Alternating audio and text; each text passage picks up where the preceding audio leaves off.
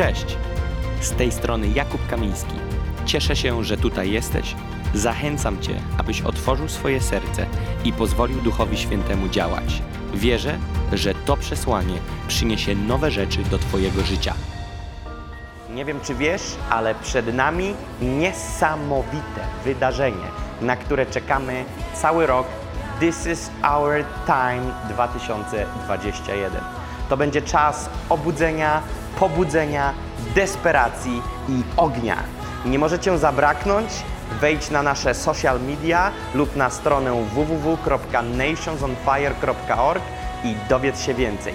2-3 października musisz tam być.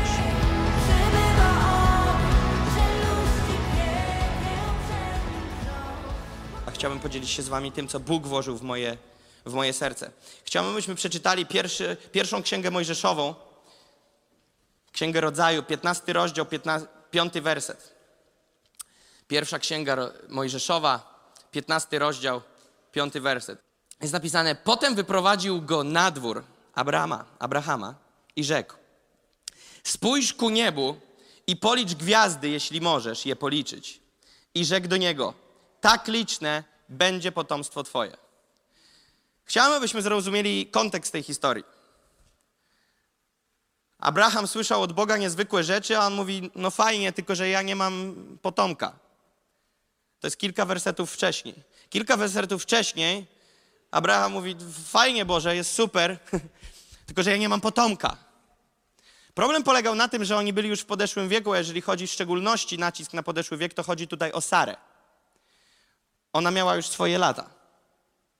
I patent jest taki, że Abraham wiedział, że jest już późno.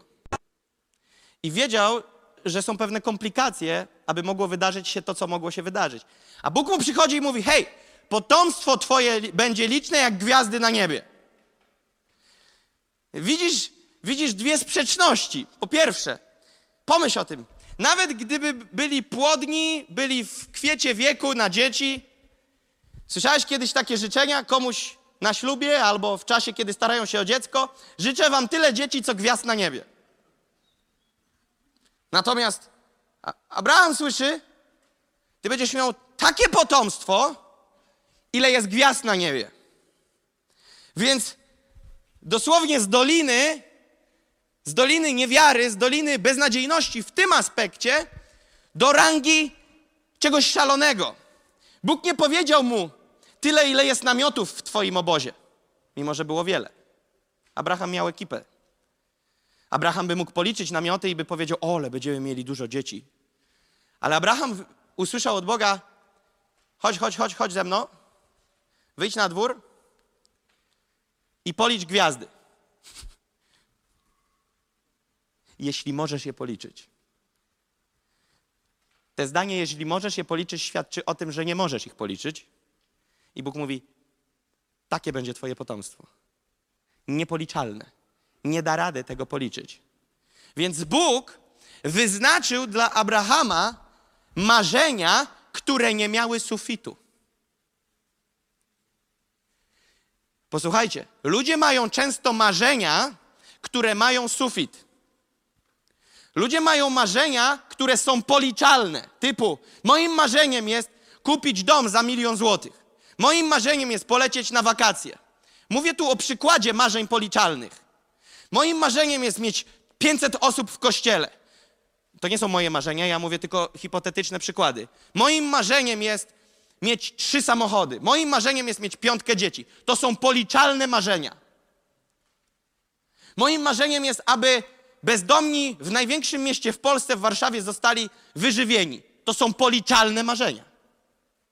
Ale kiedy Bóg ci mówi, spójrz do góry, policz gwiazdy, jeśli dasz radę, takie będzie Twoje potomstwo. Wiesz, co to oznacza?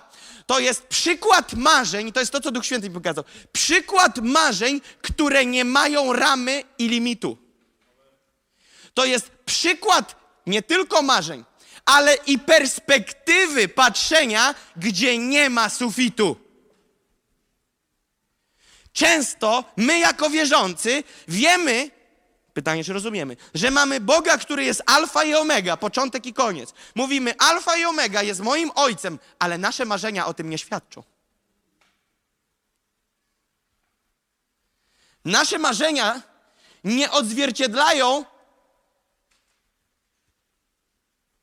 nici i rodzeństwa, jakie mamy i jakiego ojca mamy. Widzisz, gdyby moim ojcem był najbogatszy Polak, albo mój tata stałby się najbogatszym Polakiem, lepiej tak, to dziwnie by to wyglądało, gdybym stał pod jakimś marketem z kubeczkiem plastikowym i żebrał. Brakuje mi złoty 30 do, do, czterech, do czterech kajzerek. No w sumie podrożały, to pewnie z trzy by mi wyszły. Zależy jeszcze w jakim mieście. Ale powiedzielibyście, coś tu jest chyba nie tak. Czy to nie jest przypadkiem syn najbogatszego Polaka, najbogatszego faceta w kraju i chłop stoi pod marketem i żebra? Wiesz, komu przyniósłbym hańbę? Mu. Ja bym był tylko na zdjęciach w gazecie,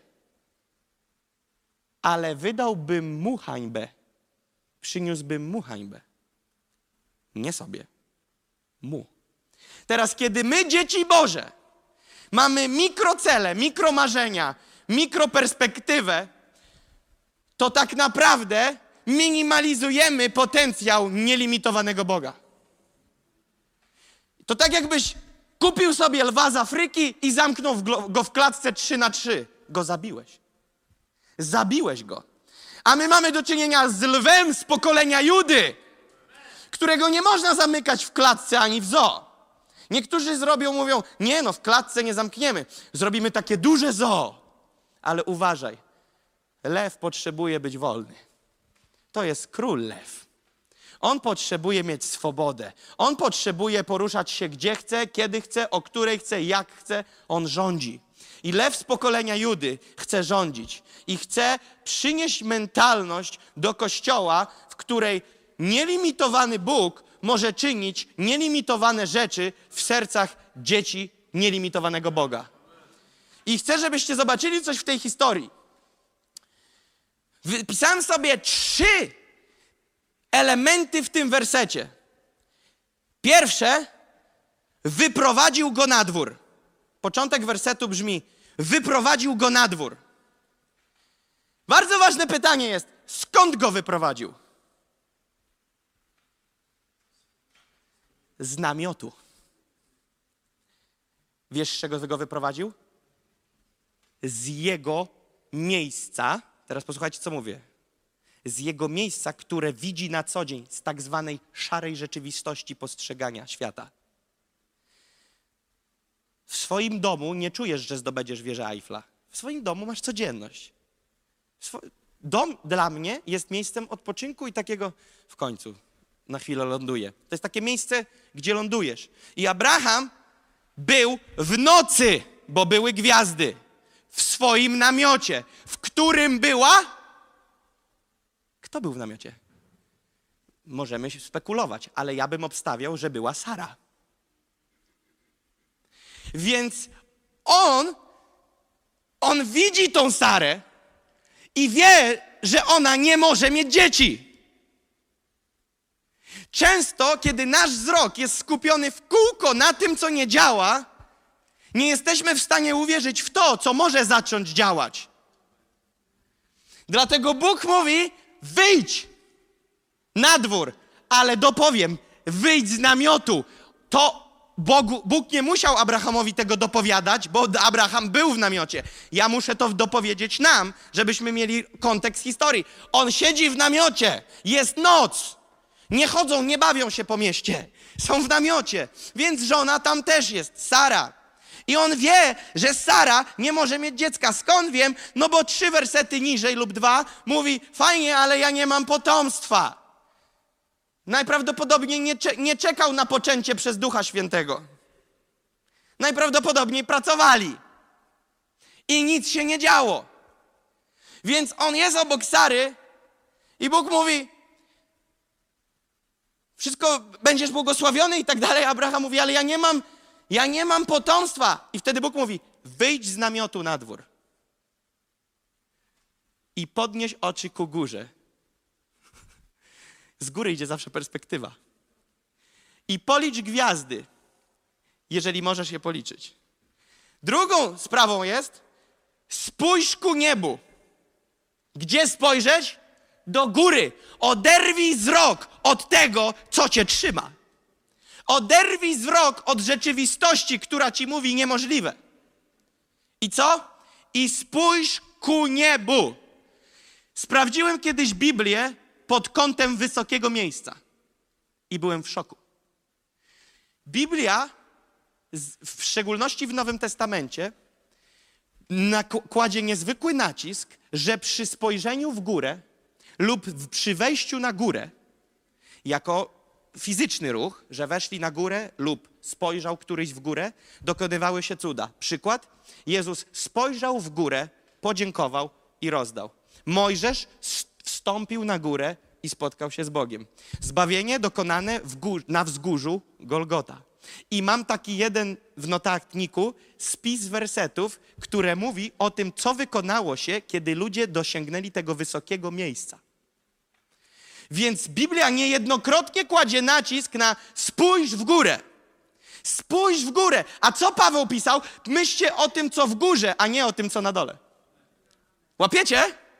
Jest coś wyjątkowego. Nie chodzi o podnoszenie głowy do góry, ale chodzi o to, że kiedy podnosimy głowę do góry, kogo wypatrujemy?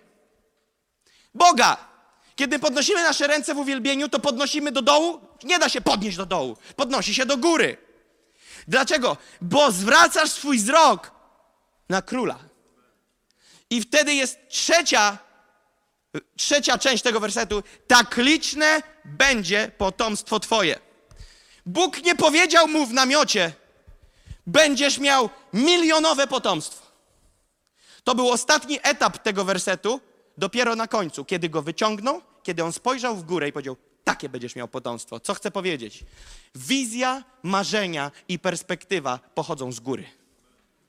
Wizja, marzenia i perspektywa pochodzą z góry. Jeżeli chcesz być człowiekiem szeroko widzącym, to chcę Ci coś powiedzieć. Możesz korzystać z ludzi, którzy patrzą szeroko. Czad. Możesz się wiele nauczyć i myślę, że to jest dobry pomysł, aby się uczyć. Ale nic nie zastąpi odebrania źródła, od źródła, od Bożego Ducha, który ci powie wszystko, o co kaman. Ale widzisz, jest tajemnica. Musisz spoglądać ku górze. Musisz zrozumieć, że jeżeli nie utkwisz swojego wzroku w nim, to będziesz próbował malować marzenia na kartce. Dam ci poradę. Maluj ołówkiem, bo dużo będziesz robił poprawek. Ale wystarczy, że utkwisz w nim wzrok. Nie mówię o strategii. Strategia ulega zmianie regularnie, wraz z dynamiką sytuacji. Mówię o wizji.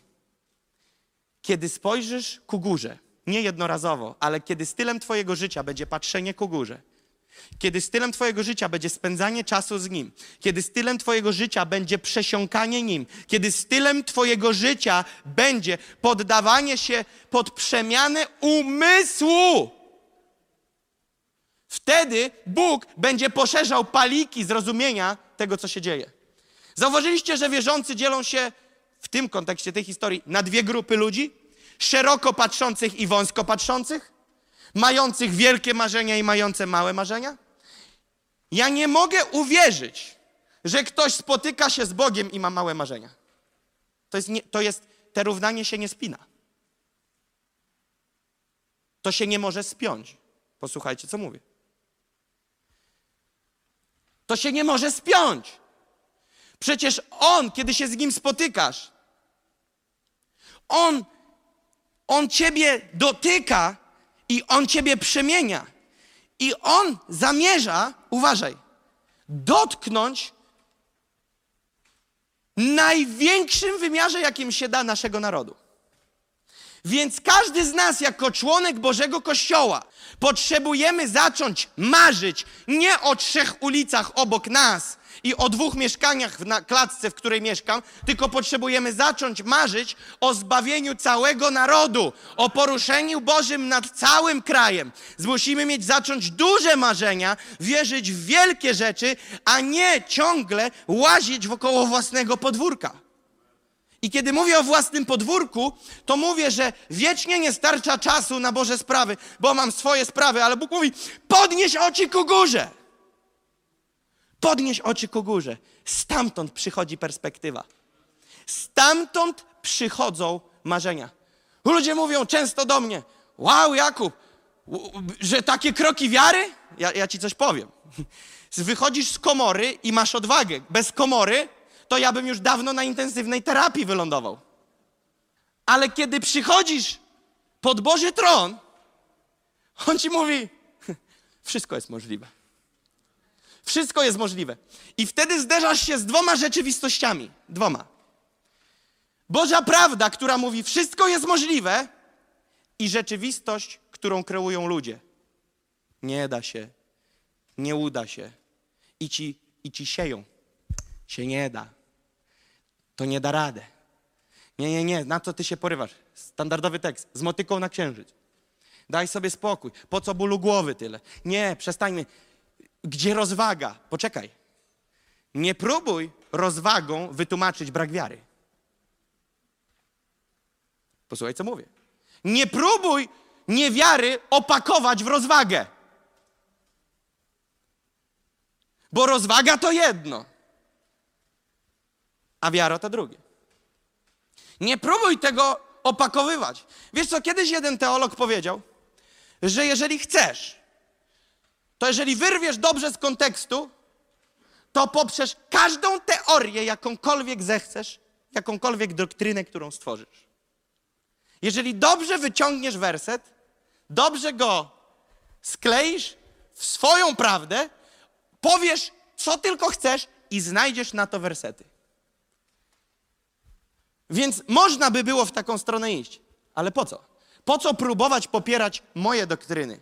Lepiej spojrzeć na to, co mówi Słowo, i ja też się tego uczę, ale coraz bardziej rozumiem, że jest napisane, że wszystko jest możliwe. I to wyznacza mi pewien taki bodziec, że come on, wszystko jest możliwe.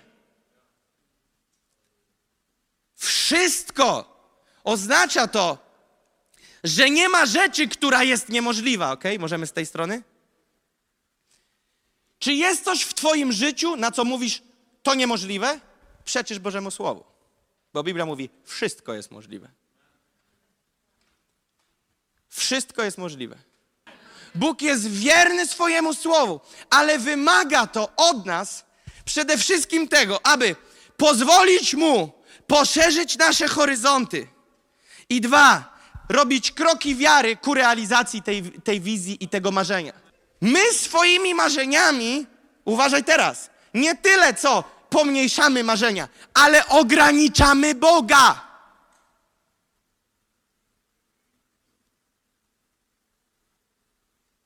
Ja nie chcę zasmucać Boga. Zaprosiłem pewnych ludzi do restauracji, miałem taką miłość w sercu, żeby ich pobłogosławić. I powiedziałem: Posłuchajcie, wybierzcie sobie jakąkolwiek chcecie restaurację, wybierzcie sobie cokolwiek wymyślicie, możecie wybrać coś nienormalnego, nieważne jak drogiego, mam w sercu was pobłogosławić pysznym obiadem. Mówię, jedna restauracja, wybór na obiad, druga na deser. Wiesz, z czym musiałem walczyć pół godziny z tymi ludźmi? Żeby nie wybrali najtańszej. Bo im głupio było. I nie chcę strugać chojraka, bo też nieraz byłem w takich sytuacjach i wiesz, wybierasz jakiś tam prezent, to cię pyta, wybierz sobie coś, a ty patrzysz co najtańsze, bo nie chcesz wyjść na, głupie, na głupiego, że, że jesteś taki, wiesz, szalony i nie liczysz się z czyimiś pieniędzmi. Ale Bóg mówi, wszystko jest możliwe. Rozumiesz? Olin. Wszystko. I teraz, jaki jest rozmiar Twoich marzeń? Względem tego, co On mówi do swoich dzieci. Wszystko jest możliwe.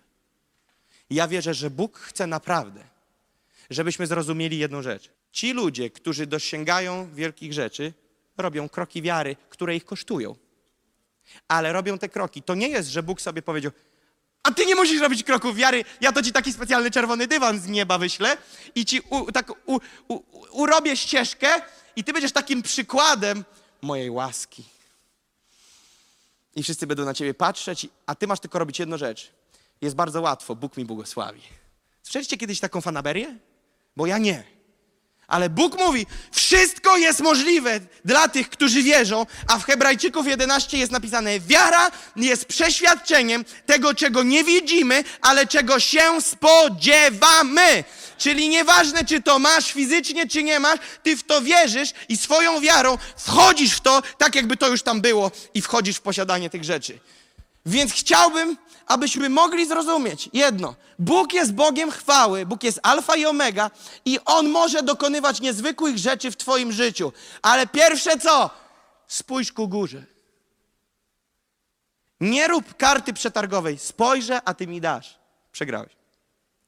My mamy być przy Nim, bo Go kochamy. Ja się nie nawróciłem dlatego, żeby uniknąć piekła. Ja się nawróciłem, bo zrozumiałem, co on dla mnie zrobił, a rykoszetem wyciągnął mnie z piekła. Ale jedna dziewczyna kiedyś do mnie przyszła, wiesz co, ja nie mam za wielkiej miłości do Boga, ale chcę przyjąć zbawienie, żeby uniknąć piekła. Tak mi palnęła na jednym spotkaniu. To ja mówię, wiesz co, to ja jeszcze z takim spotkaniem się nie, nie, nie, trafiłem jeszcze na takiego agenta jak ty, nie, nie bardzo mamy o czym rozmawiać. Y, Zabrakło mi słów. Mówi do mnie, ja nie przychodzę do Boga, dlatego, że Go kocham. Ja chcę tylko załatwić temat zbawienia, żeby uniknąć piekła. Ja mówię, to nie tak. A z drugiej strony sobie powiedziałem, ten sam deal robią wierzący. Przyjdę, pomodlę się, pójdę do kościoła, bo utargam coś od Boga. Jak nie pójdę, a to stracone na bank. Dobra, ciśnijmy na kolanach do kościoła, po brukowej drodze. Może bardziej się przypodobam mu, rozumiesz? Albo nie, klatką się wytrę po betonowej drodze. Może jak zobaczy moje rany, to sobie zasłużę na jego przychylność. To tak nie działa. To polega na wzajemnej miłości, na relacji, w której ty spędzasz. I to, co Jezus powiedział do swoich uczniów, nie jesteście już tylko moimi sługami, ale jesteście moimi przyjaciółmi. Jest poziom relacji z Bogiem. Możesz być Bożym sługą, a możesz być Jego przyjacielem. Jezus powiedział, to jest kluczowe, nie jesteście już tylko moimi sługami. Uważaj czemu. Bo sługa nie wie, co czyni jego Pan. Ale nazwałem was moimi przyjaciółmi. To jest wyższy poziom chodzenia z Bogiem, kiedy wchodzisz w relację z Panem, w której nie tylko jest Panie daj, Panie załatw, Panie pomóż, Panie pobłogosław. W wydaniu ludzi wierzących, którzy usługują, Panie się przyznaj, Panie namaść, Panie uwolnij ogień. Bo to tak nie działa. To jest relacja, którą się pogłębia, a, ten, a te rzeczy i ta perspektywa poszerzająca później przychodzi automatycznie, bo spędzasz czas z królem królów. Modlę się, aby to przesłanie zaprowadziło Cię do zwycięskiego życia z Jezusem. Zajrzyj na moje media społecznościowe, gdzie możesz dowiedzieć się więcej o służbie Nations on Fire lub wesprzeć nas finansowo. Pozostajmy w kontakcie.